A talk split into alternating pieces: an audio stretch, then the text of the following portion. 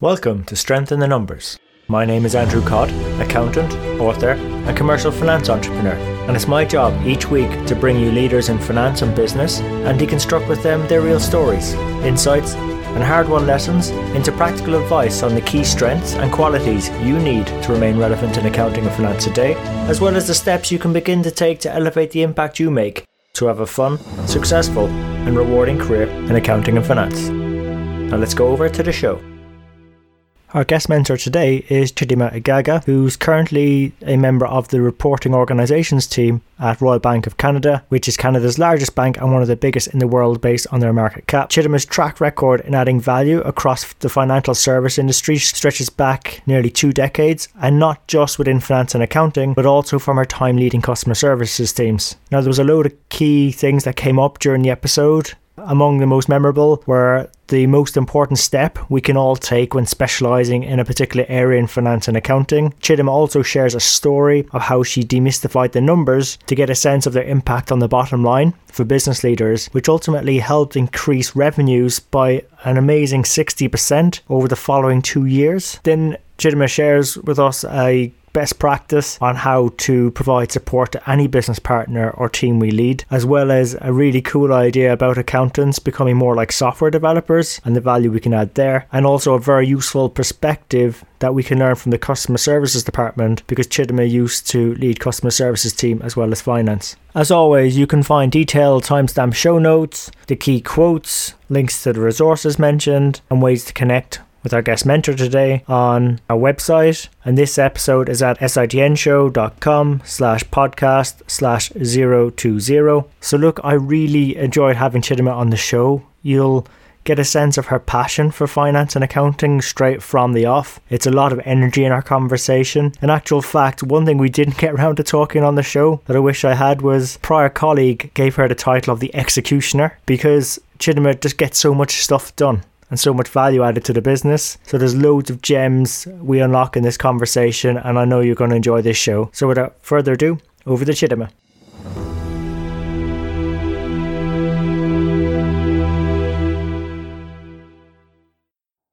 Thank you very much, Andrew. Thank you for that wonderful introduction. And I must commend you that you said my last name very well.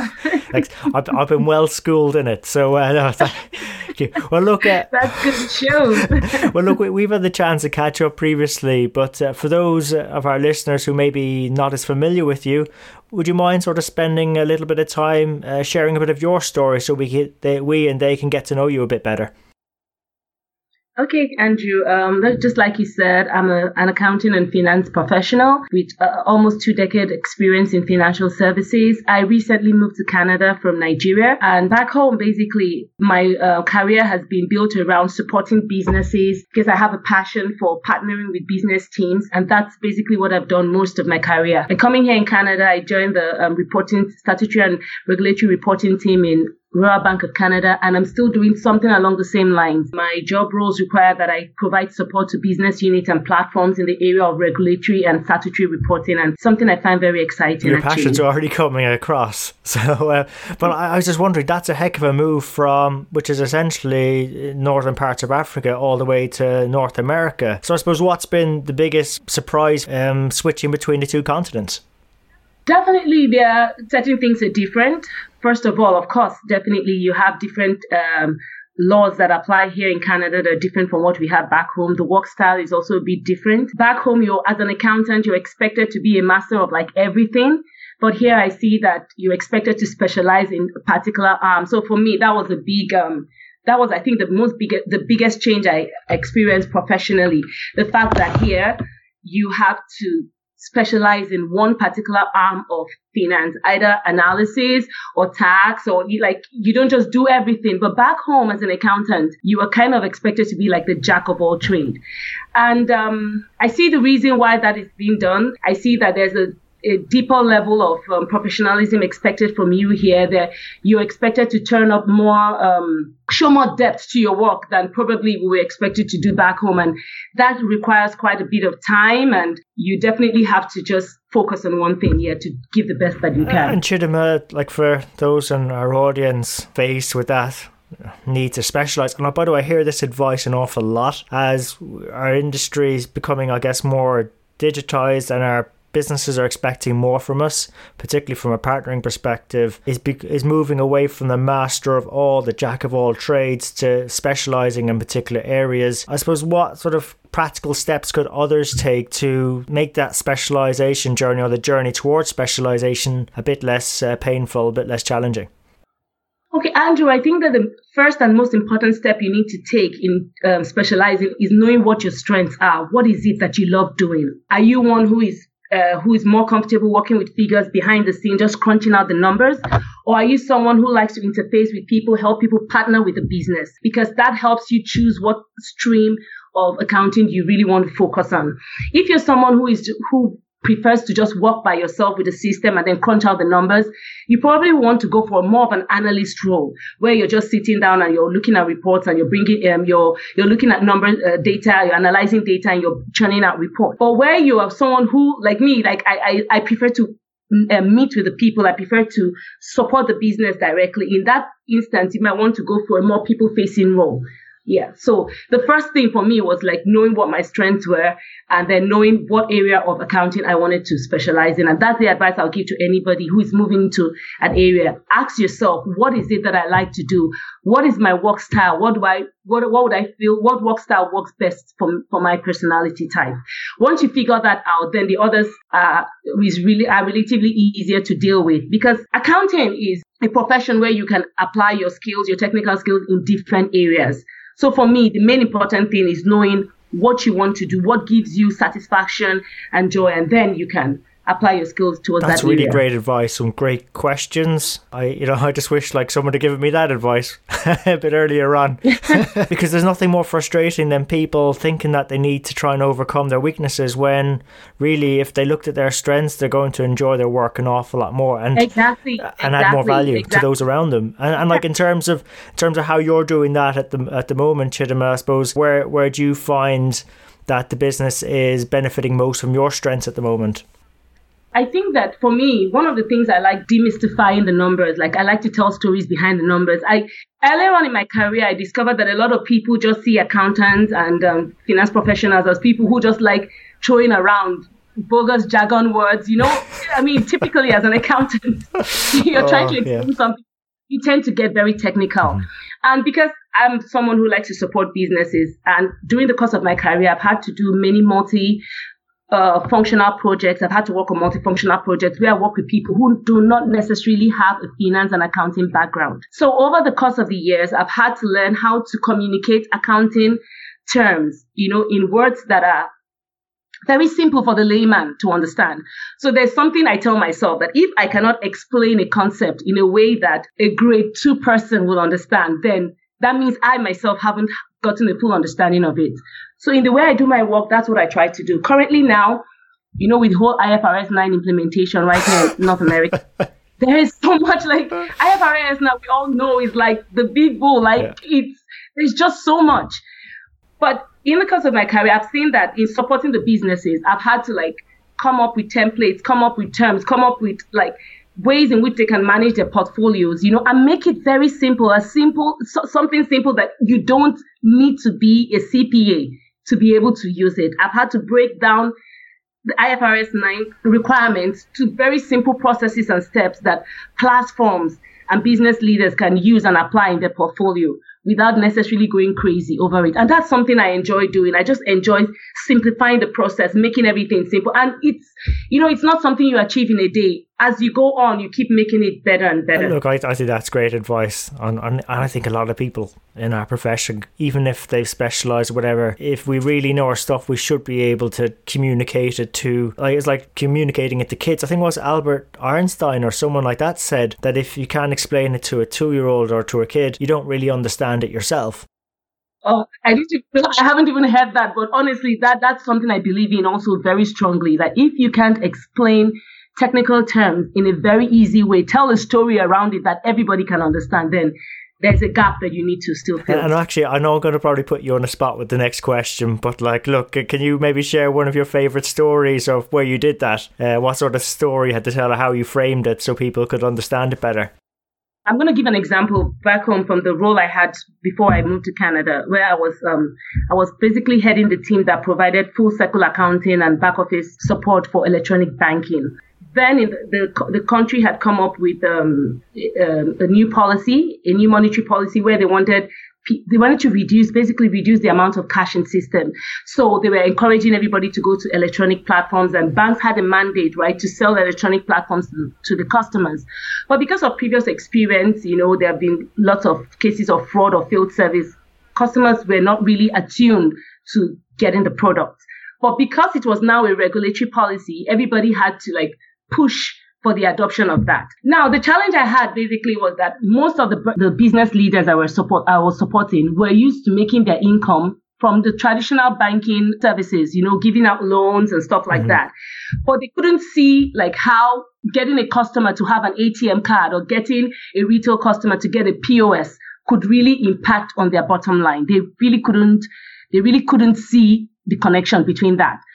So I had to come up, come up with a template a presentation template that just basically took just the one ATM card, first of all, break, showing them how one ATM card could, could translate to certain amount of money in terms of percentages at the point it's sold, up to the point of continuous usage, how one POS machine could give them, you know, one naira, uh, one naira worth of um, transaction done on a POS machine could translate to their bottom line. I kind of like drew like a, a, diagram, something like that, just to explain to them that, that process flow. Took a simple example of a customer that does a thousand naira transaction on a daily basis on his POS.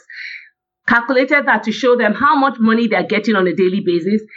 Multiply that by 30 days of a month. Multiply that by say 30 customers you're able to sign on. And just by putting that presentation together and then sending it out to the business unit, you could see that there was interest in the business leaders. They really wanted to know more. of course, it was just, I didn't go into all the details of all the other costs and everything involved, but I just took it to just the barest minimum, the barest minimum they could get. And I saw that by putting that presentation together and sending it out to them, it kind of piqued their interest on learning more about electronic banking space. And then they started making more inquiries and we started building on that simple understanding. And at the end of the day, we were able to increase the revenue from electronic banking by 60% wow. just by simplifying the revenue model of how electronic banking products work. Imagine that if we could just explain other things much more simply and help people get the message, then the, yeah. how much more value finance could be driving for the business. 60 60% is phenomenal. Oh, yes. 60% over two years. Honestly, it was really a big turnaround for us. Oh, fantastic story. So, look, really appreciate you sharing that. And I know I put you on the spot a bit there.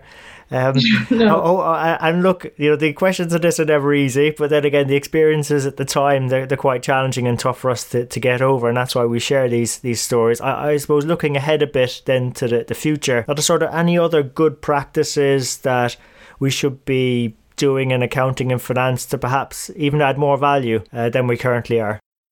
Well, personally, for me, in my experience, I found out that at the start of my career, I was very technically minded. Like I, would, I was just concerned with the figures, the work that had to be done, right? But as I, I developed in my career, I saw that there was a need to understand your business partnerships, mm-hmm. understand the role like understand the aspirations and the roles of the of the partners that you're supporting. Because basically accounting is a support function right? You have to understand the view from your customer's uh, perspective. So you must have the ability to communicate. And in communicating it's not just um, expressing your own views but understanding fully what the other person is trying to uh, understanding the view from the other person's point of view more or less. Mm-hmm that's the best way that you can provide support for any business team. You have to see like the full, the whole 360 degrees point of view and don't think that there's just one right way to solve a problem. In, accounting is full of principles yeah. and standards. So we all, always tend to feel like there's just one way to do this. But over the course of my career, I've found out that if there's not just one way, there are always different ways to arrive at the same solution. So I think that as accountants, we have to be flexible and open minded enough to look at things from different perspectives. Yeah, and I used two very important words there: flexible and open minded. Minded, and the more shows we do, these keep coming up again and again. Are there any sort of simple steps, you know, we could start taking to be more flexible and open minded? Honestly, I think the best way you could do that is just to listen and then as in when when I say listen, like really listen to people, really listen to the business, really listen to the teams that you're supporting, and try and see things from their point of view. Not with a mindset of, oh, I already know how this should be solved, but from could this could there be another way? See, Andrew, the world is going digital and we are having computers and softwares replacing the work that accountants do right now. And the only way I feel that we can stay relevant is if we are flexible enough to provide more support for our business teams. And you can only do that by understanding fully what is required for you by uh, from you by your partner. I couldn't agree more. Uh, I suppose there's one. I mean, I use a template myself because I, I don't know if I find like uh, teams I've led we just respond better to checklists. And it was like, look, fill this in, right? This is your your list of partners. This is yeah. you know, this is some blank space in there around. This is what they should have or, or they think they should have or what they think that they want and then yeah. you know the gap between the two is the problem we go solve for them and uh, I, I think another really useful phrase that's come up on these shows so far is that you know there's a reason why we have two ears and one mouth so yeah.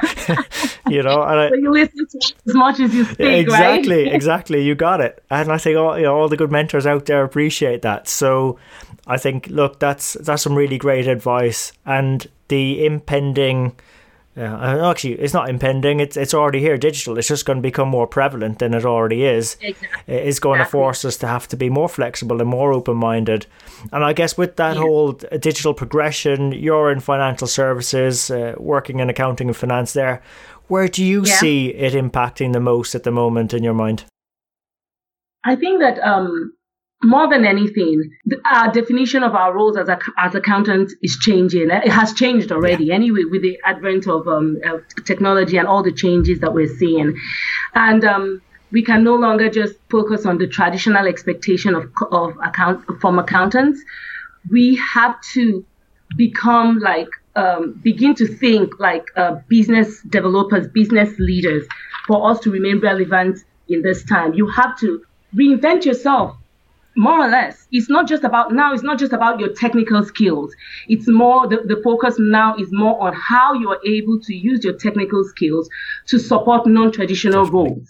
Um, i see accountants becoming more involved in developing like software solutions and stuff because you know as accountants we get to see more of the business than any other team because you, you get to see every other different aspect. And I think it's time for us to bring all the knowledge we have, which probably we haven't been using before, all those silent knowledge we get from carrying out our duties and then applying it directly to helping a business grow and develop to its full potential. Yeah, I actually never thought about it like that. Finance or software developers. You know, I've seen that. I've, I've actually seen it. I've experienced it. I mean, that's that's an interesting turn of phrase to use. Why why, why software developers? Um, well, I use that term because in the course of my work, I've had I've had the opportunity of working on projects where there was either an upgrade of a core banking application or the development of a new application, automa- automating processes basically. And I I find that as an accountant, I'm able to have a better appreciation of the value of automation to the business. Well, maybe maybe I'm being too no, but really, I just feel that my point of view as an accountant, I'm not just looking at the figures, but I can see how that automation is going to impact on the bottom line for the business. I can see how it's going to improve on profitability. I can see how that in turn is going to reduce staff costs. I, I can see a bigger picture of the entire project. And because of that experience and that um, insight that I have, I'm able to advise the teams that are developing on, on ways they can actually plan it better. And because of my exposure to such projects, honestly, I personally started thinking, you know what? I can actually partner with a software company and say, okay, we can develop project, um, uh, uh, uh, you know, like different type of solutions for people.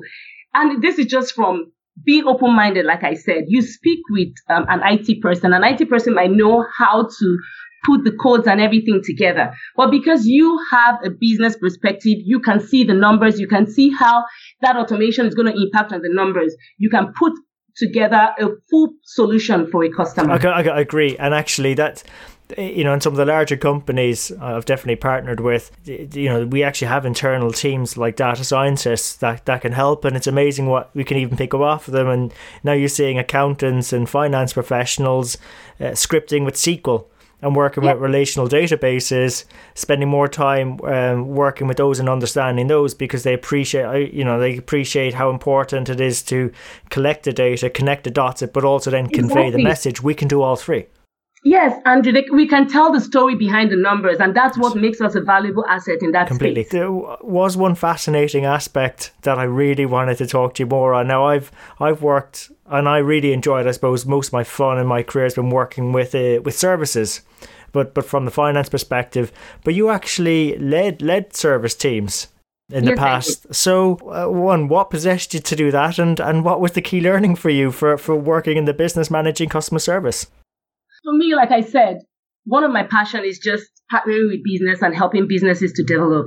And um, the way I got to start managing business was when I started my career in financial services. Um, I remember that we had a branch manager who basically said, look, for every minute you spend, he said something to me that really impacted my psyche and the way I think. And he just said that as the staff, you know, of, of whatever organization you are in, every day and every hour you spend at work, you should be able to calculate how much you are contributing to, how much return you are contributing. So at the end of the day, I mean, you know what you're earning in a day. You should ask yourself if you've been able to get that money for your employer.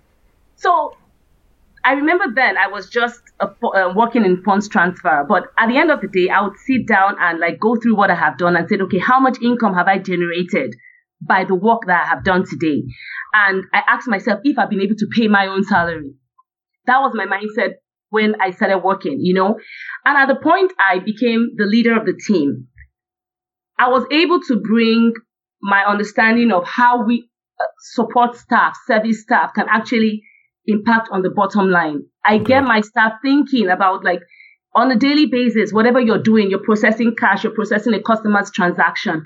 How much are you contributing to the profit of the branch or of the organization as a whole. And you know the funny thing, because I started getting my staff to also think that way, you would see that sometimes when a customer comes to the transaction, they are actually able to give better advice. They're not just walking like doing what they're supposed to do, but they are trying to add value because they see that they need to earn enough to pay their own salary. They're thinking from a business perspective, you know, and that actually um, like inspire them to provide better service. You know, from a work with uh, with services, you can actually see where some of the support teams can even help drive not only profits for the business but value for the customer. You know, yeah. we even set up certain roles that that did that uh, because they had an intimate knowledge of the challenges customers were facing on the front lines, and then as long as there was a conduit or a mechanism for them to feed that back through the business and yeah. realize, well, look, the customer's struggling with this. If we did this for them, you know, that might make them want to stay with us a bit longer or actually upgrade their services with us or, you know, even improve the customer satisfaction or promoter scores. There's yeah. so much, um, so much value that can be offered in customer service. Uh, yeah. and what a great place to work. I suppose, you know, in terms of comparing customer service with finance, is there sort of anything we could learn from customer service that we can also bring back into our, our finance teams? What you have to always understand is that a business or an, uh, yeah, an organization is in business because of the customer. So even as a finance team, you have to also ask yourself, who is my customer? Who am I in business for? Right? And your whatever you're doing, your processes, your uh, operation flow should be in favor of the customer, not in your favor. Which brings me back to what I'm saying. Like sometimes as finance professionals, we get so caught up with our, proce- our procedures, our uh, concepts, uh, you know, that we forget that the reason we do all of this in the first place is to support the customer. So you must ask yourself as a finance uh, professional, who is your customer? If it's the business, then whatever you do is to support them, is to make things easier for them and not make it more difficult.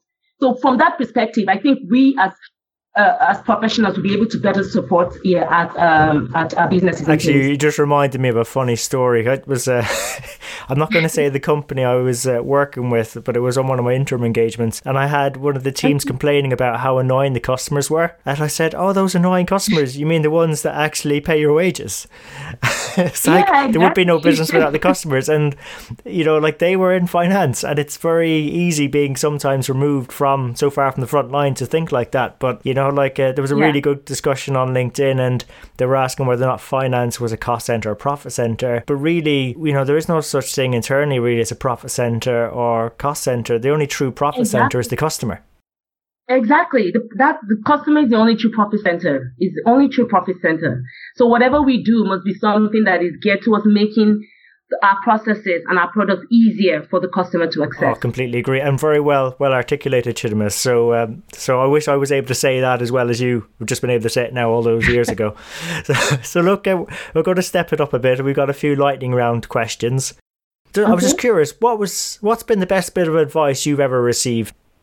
I would say it's to develop my um, emotional intelligence. Okay. You know, I, I, I once worked with a manager who told me like, look, the only way you can ad- advance professionally and do that fast is if you learn how to work with people. And I found that to be very true. You know, you could be ambitious, you can think, you can push, but nobody by themselves can. You, I, I, I strongly believe that you cannot achieve your full potential in isolation, you need to be able to work with people. You need to be able to collaborate and learn to understand people. And the only way you can build that is by developing your emotional intelligence. You have to be able to read people, know how to work with them, know how to bring out the best in them.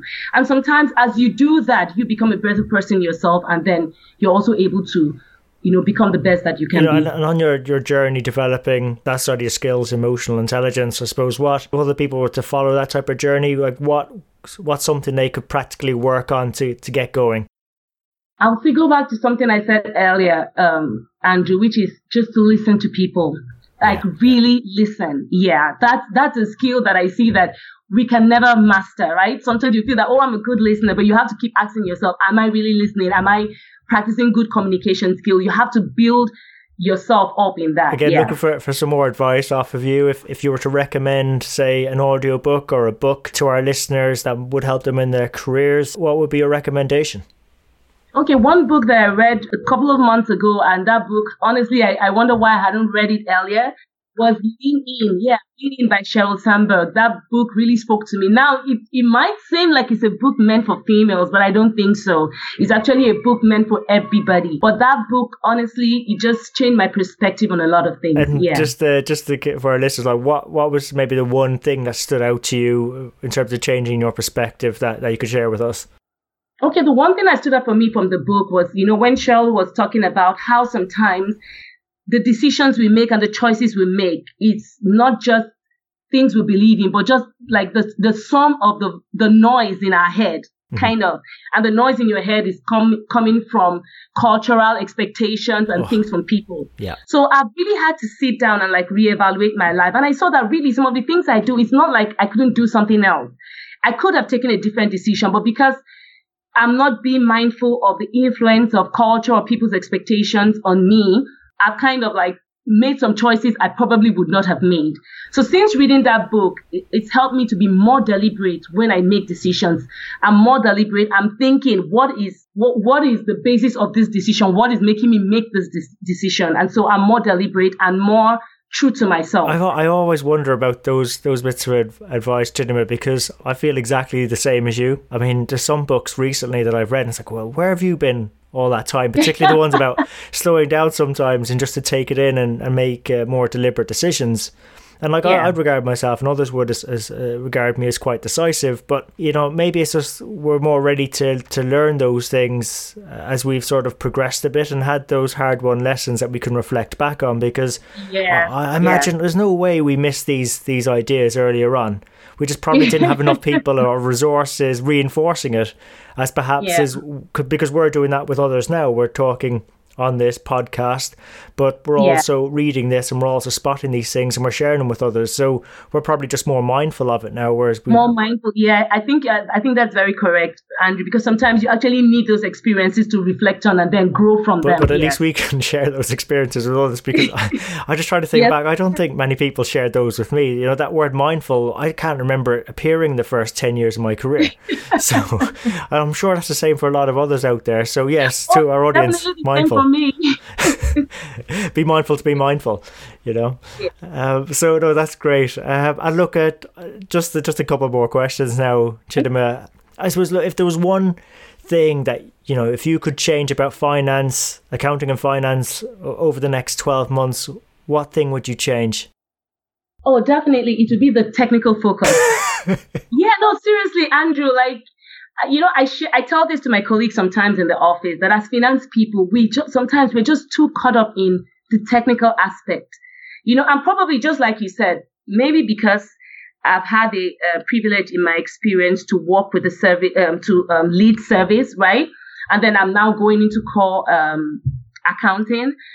But I, I, I think that as accountants, sometimes we need to just look beyond the numbers, look beyond the data yes. crunching we need to get to really know the and feel the heart of the business because we will be able to do so so much more to support our teams when we're able to do that so if there's one thing i would like to change is that technical focus because even in school everybody's just teaching you about the technical oh, things the technical yeah. things there's no emphasis you know on the other skills that you need to actually make um, for me, a full impact as an accountant. So definitely that's one thing I would like to change. And, you know, have accountants who have a more broader view and are able to support the teams better. Yeah.